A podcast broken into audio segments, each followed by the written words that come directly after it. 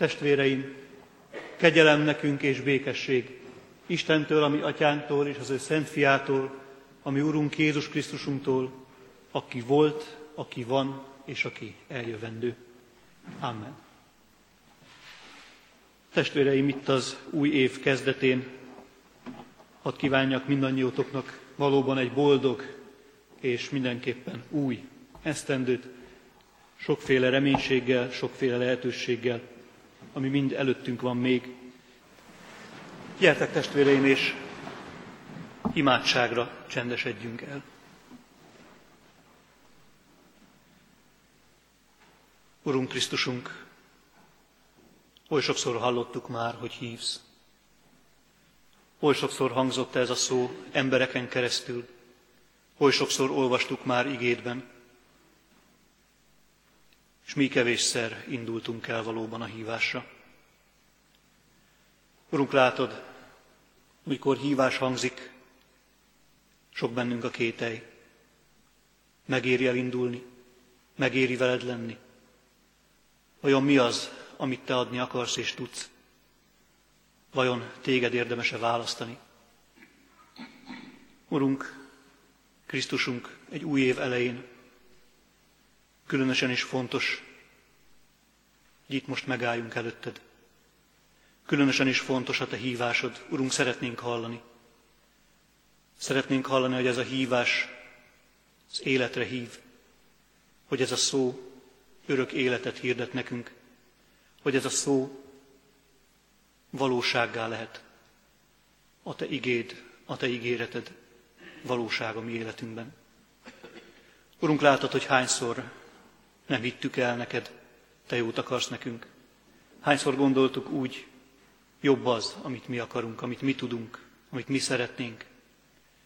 Hányszor helyeztük magunkat a te helyedre. Hányszor akartunk életünknek saját urai lenni, annak minden tekintetében. Látod, hányszor tévedtünk így el, hányszor gondoltunk olyat, amilyet, ami egyáltalán nem akaratodnak megfelelő. Hányszor mondtunk olyat, amivel, mint pengével vágtunk magunk körül mindenkit, saját magunkat is. Hányszor tettünk olyat, ami sem minket, se senki mást nem vitte előrébb az életében. És Urunk, hányszor fordítottuk el a fejünket, amikor, segély, amikor segélykérő hívás hangzott felénk, amikor felemelhettünk volna valakit erőnköz mérten, de nem tettük. Hányszor mulasztottuk el a jót megtenni, amelyet pedig, amelyel pedig Te bíztál meg minket. Urunk, ha mindezt végignézzük, csak szégyenkezni tudunk előtted. De köszönjük neked, hogy Te nem olyan úr vagy, aki mindenképpen szégyent akarsz bennünk kelteni, hanem olyan úr vagy, aki fel akarsz minket szabadítani, aki hívsz. Nem azért, hogy legyen kit ledurungolni, hanem azért, mert életet akarsz nekünk adni annak kiteljesedését akarod. Kérünk, Urunk, igéddel szólj most hozzánk, és majd az úrvacsora közösségében. Kérünk, engedd megtapasztalnunk a Te hívásodnak erejét, valóságát, a veled való közösséget. Krisztusunk, kérünk Téged, légy itt közöttünk. Amen. Testvéreim, hallgassátok most meg Isten igéjét, úgy, ahogy szól hozzánk Pálapostól Efézus beliekhez írt leveléből, annak negyedik fejezetének első verséből, abból az igeversből, amely alapján szeretnék most közöttetek egy mondatot, egy gondolatot szólni. Az Efézusi levél negyedik fejezetében, annak az első versében tehát így van megírva az ige. Kérlek tehát titeket én, aki fogoly vagyok az Úrért, Éljetek méltón ahhoz az elhivatáshoz, amelyel elhívattatok. Idáig az Úr írott igéje. Foglaljátok el helyiteket, testvéreim.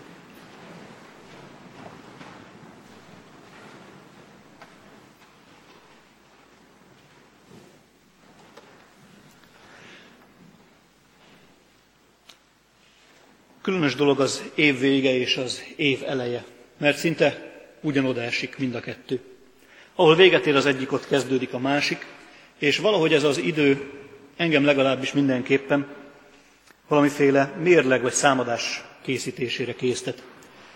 Ó év utolsó istentiszteletén is elhangzott a tegnap estén. Hány gyermeket kereszteltünk meg, hány házasságkötésre kértük Isten áldását ebben a gyülekezetben, ebben a templomban konkrétan. Hány szerettünktől, hány kedves gyülekezeti taktól kellett búcsúznunk, hányukat kellett sajnálatos módon eltemetnünk, és minden hasonló statisztikai adat is elénk kerül ilyenkor. De nem csak az egyházközség szempontjából, és nem csak gazdaságilag lehet mérleget vonni, nem csak pró és kontra veszteség és nyereség oldalai vannak ilyenkor, hanem át lehet gondolni azt is, honnan, hová jutottam. Ez alatt az egy év alatt, ez alatt a két év alatt ki tudja, ki milyen idő intervallumot vesz maga elé, milyen szakaszt. Át lehet gondolni, és azért jó ez, mert látok egyfajta fejlődést, egyfajta ívet. Vagy nem látom a fejlődést, és akkor ezen érdemes gondolkozni. Amikor megtudtam, hogy most itt este szolgálnom kell közöttetek ige hirdetéssel, akkor rögtön ez az ige szakasz ugrott be.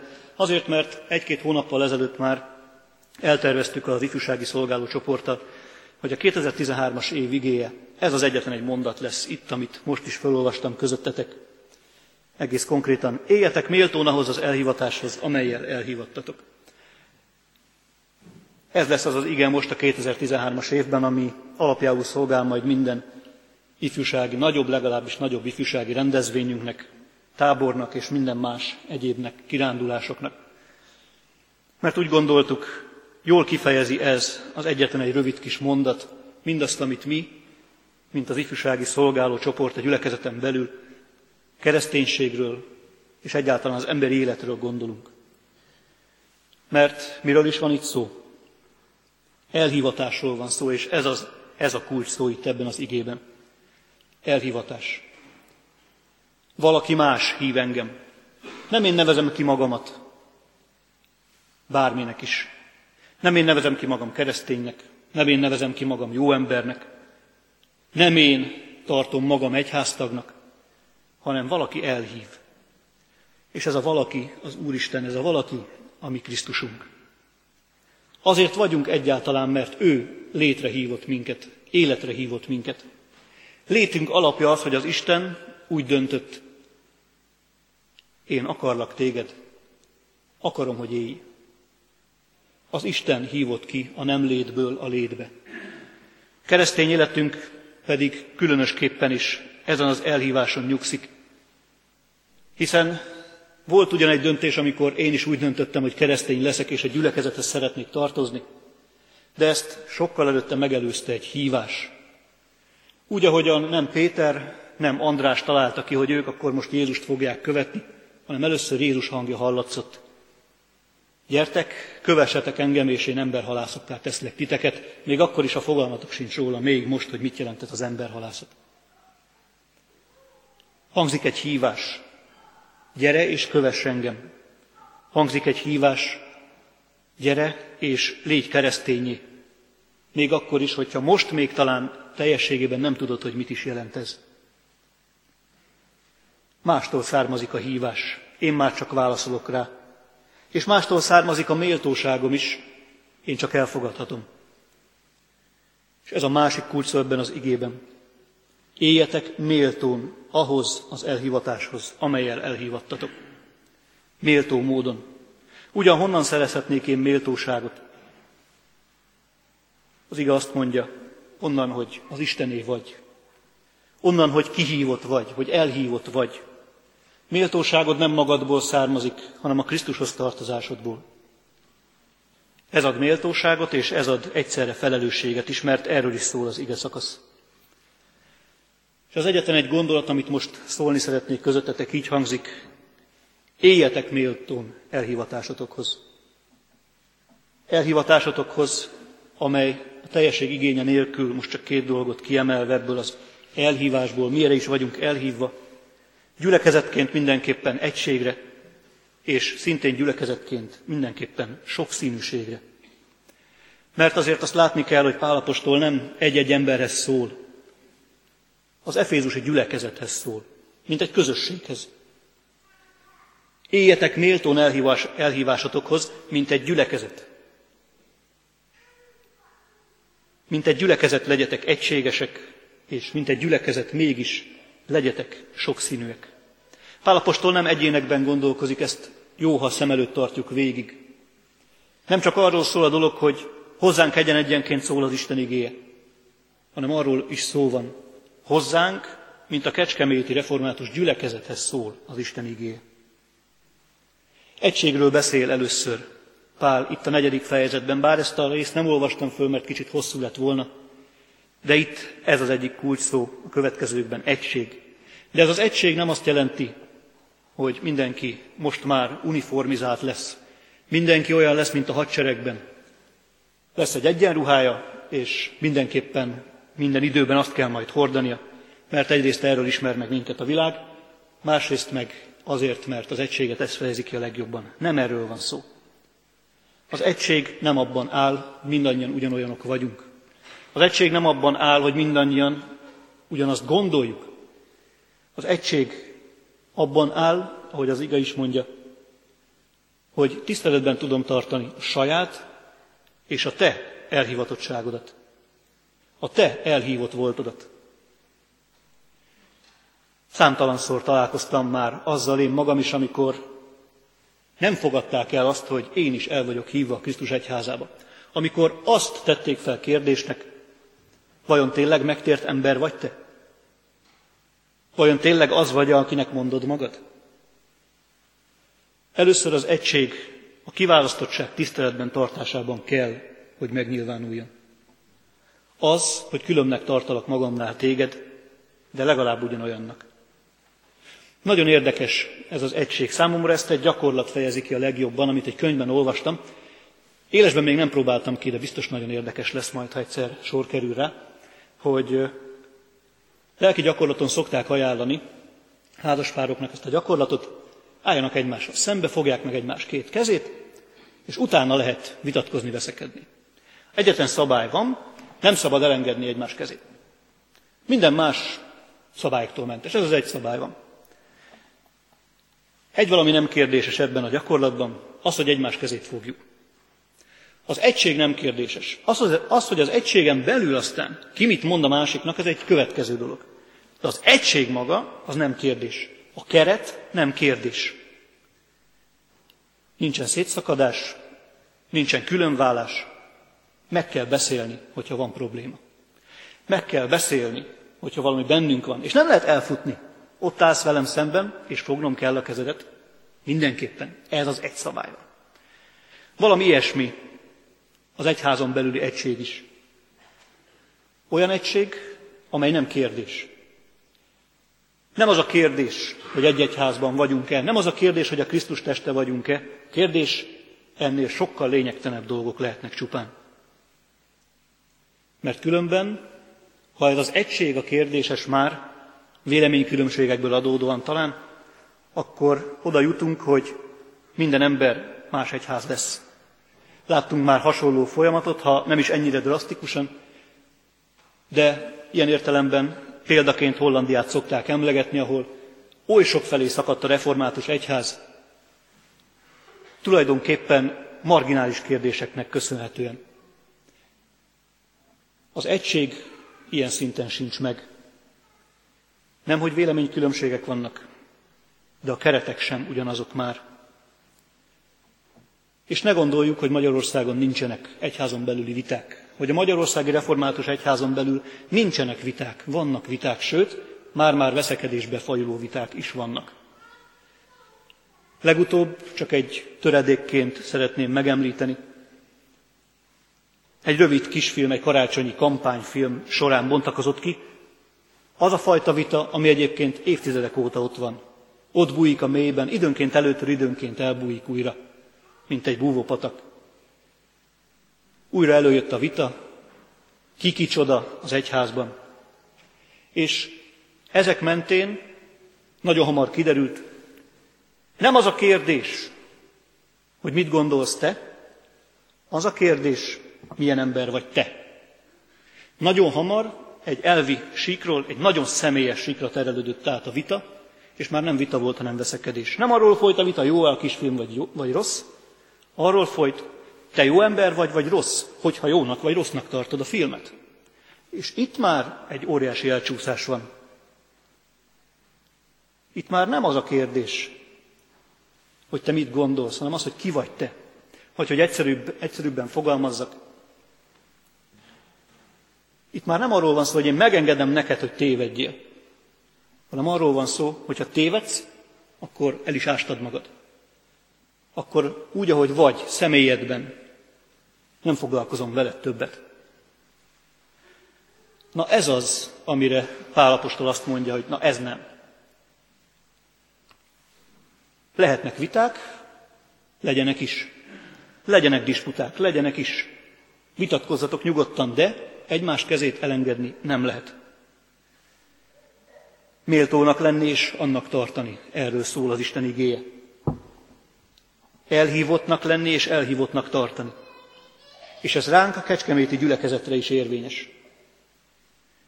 Mert nem méltó rágalmazni, nem méltó plegykálni. Nem méltó, mert az embert magát ássa alá. Egész létét, egész életét a rágalmazottnak.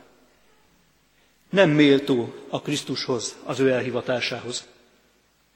Nem méltó veszekedni, hatalmi harcot folytatni, mert szintén ugyanarról van szó. Az egységet veszélyezteti ez.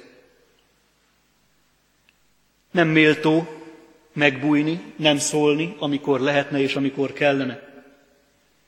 Nem méltó, mert az elhivatást erősen megkérdőjelezi. Nem méltó az elhivatott emberhez az, hogyha valamivel nem ért egyet, azt szóvá ne tegye. Nem méltó felállni és elmenni dolgok rendezése nélkül egy elhívott közösségben. Nem méltó egyik napról a másikra, különleges indokok, okok és kapcsolatok nélkül távozni. Olyan dolgokat mondtam most az általánosság szintjén, amik a gyülekezetben időnként, avagy állandó jelleggel tetten érhetők azért. Neveket, eseményeket természetesen nem mondok. Mi akkor a méltó? Kiválasztontként kezelni egymást minden körülményben. Akkor is, amikor nem értek veled egyet, akkor is, amikor nem gondolom jónak, amit teszel, de azt nem kérdőjelezni meg. Elhívott vagy-e, vagy sem. Mert akkor olyan területre ártom bele magam, olyan területbe ártom bele magam, amihez sem bölcsességem, sem közöm igazán nincsen. Ez az első dolog tehát, egység a gyülekezeten belül, ami nem uniformizál, de mindenképpen egyben tart. És aztán ezzel látszólag ellentétesen azt mondja Pál, Egyszerre meg kell legyen a gyülekezetben a sokszínűség is. Sokszínűség a szolgálatban. Mert a méltó élés az elhívással ezt is jelenti. Megtalálom a szolgálatomat, megtalálom a helyemet. Mert az Isten örök életre hívott el minket, de itt Pál egyértelművé teszi.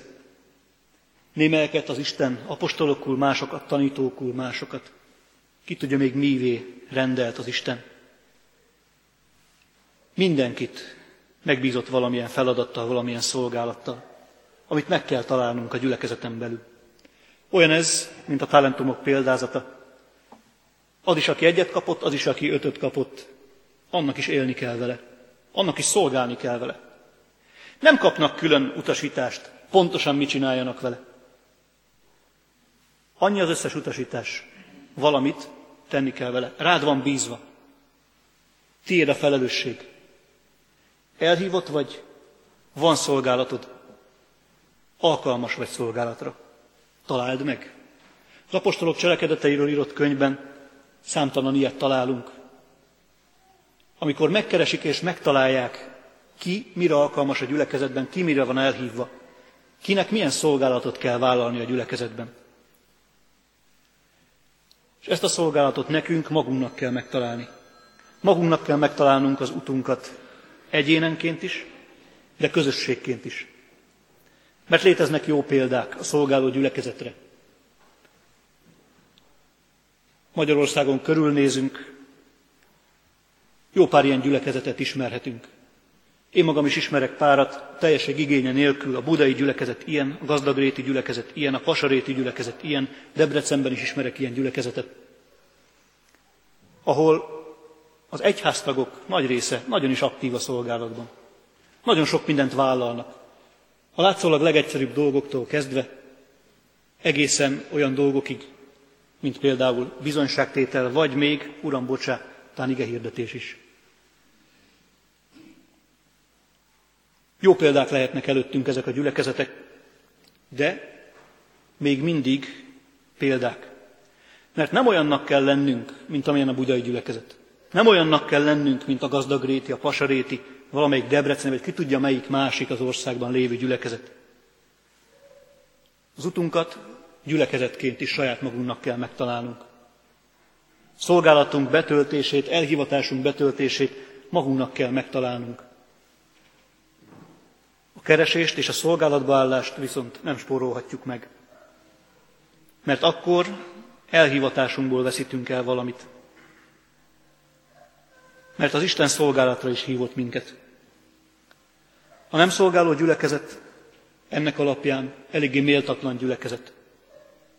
Mert elveszi a jót, de nem akar elhivatásának megfelelően élni, nem akar szolgálni.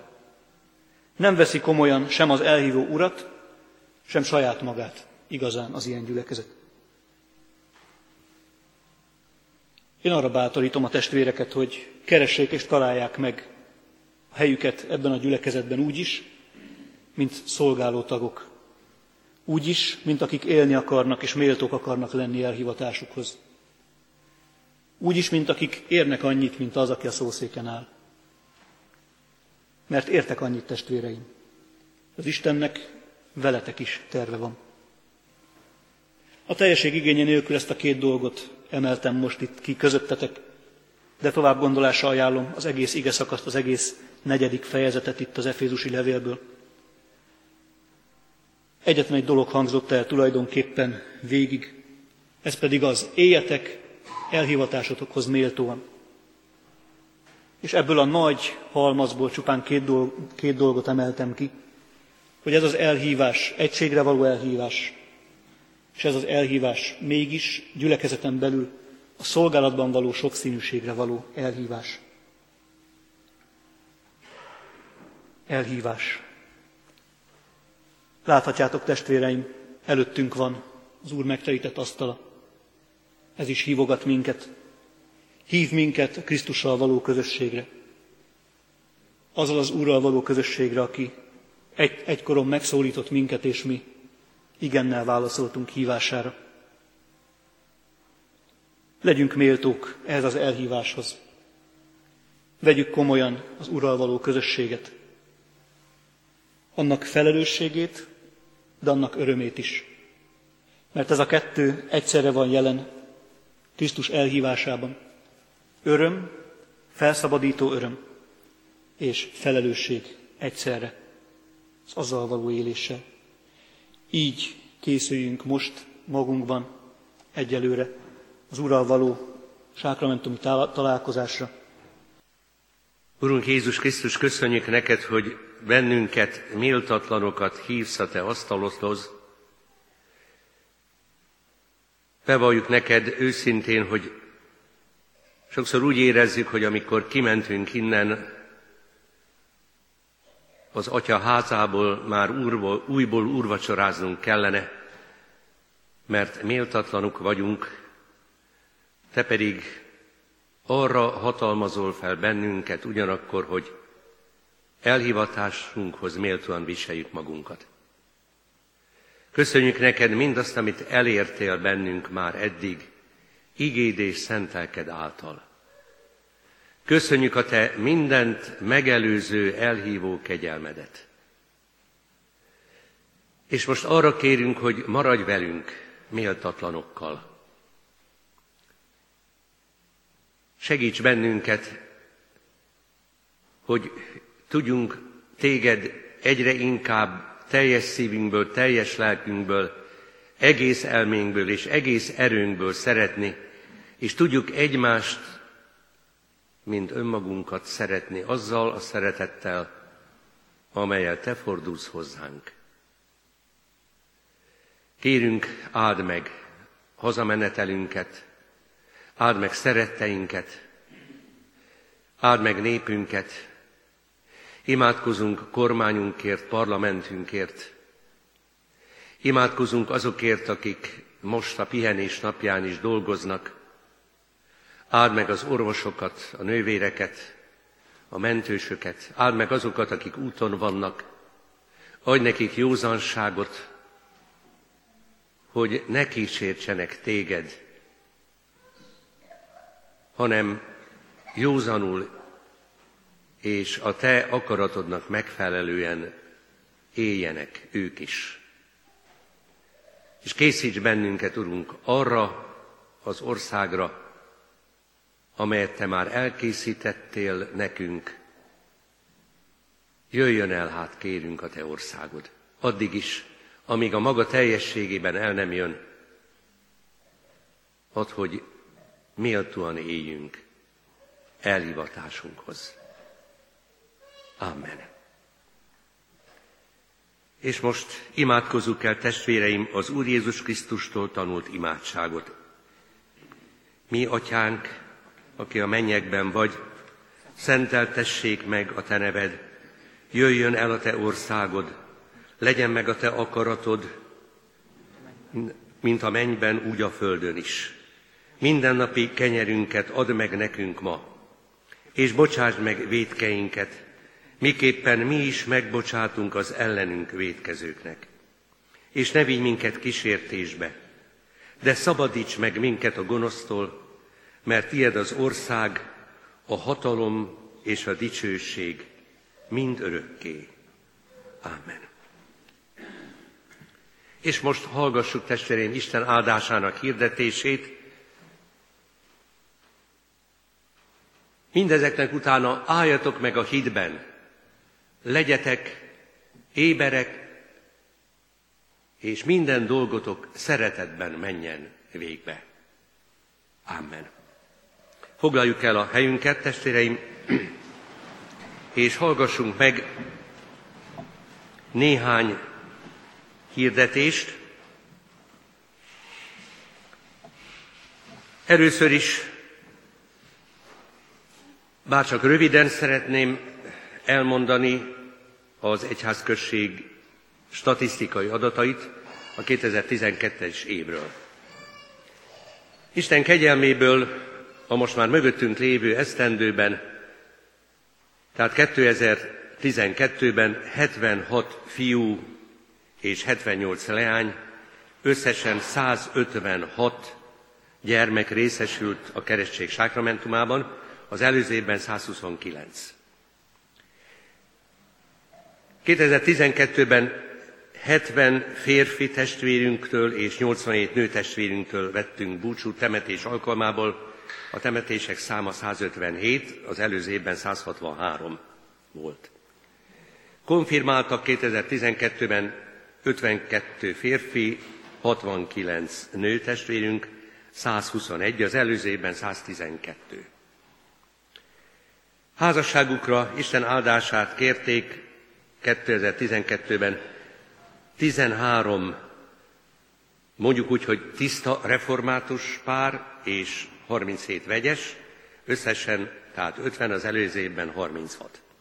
Mind a négy adat tehát jobb, mint az előző évi.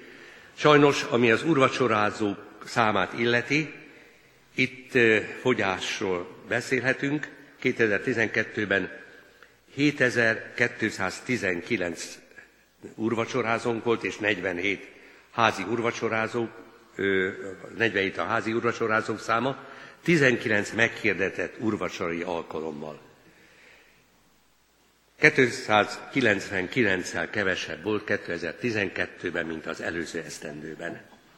A temetésekről, illetve a keresztelésekről még csak annyit, hogy 157 főből más felekezetű 19 fő, református felekezetű 138 fő.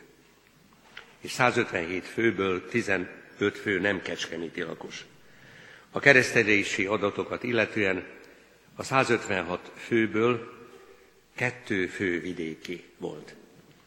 2012-ben a választói névjegyzékben 1576 egyház fenntartó volt bejegyezve, a 2013-as névjegyzékben 1560 fő szerepel, így az új jelentkezők mellett az év során elhunytak, elköltözöttek vagy járulékot nem fizetők egyháztag, egyháztagukat figyelembe véve 16 fővel lettünk kevesebben.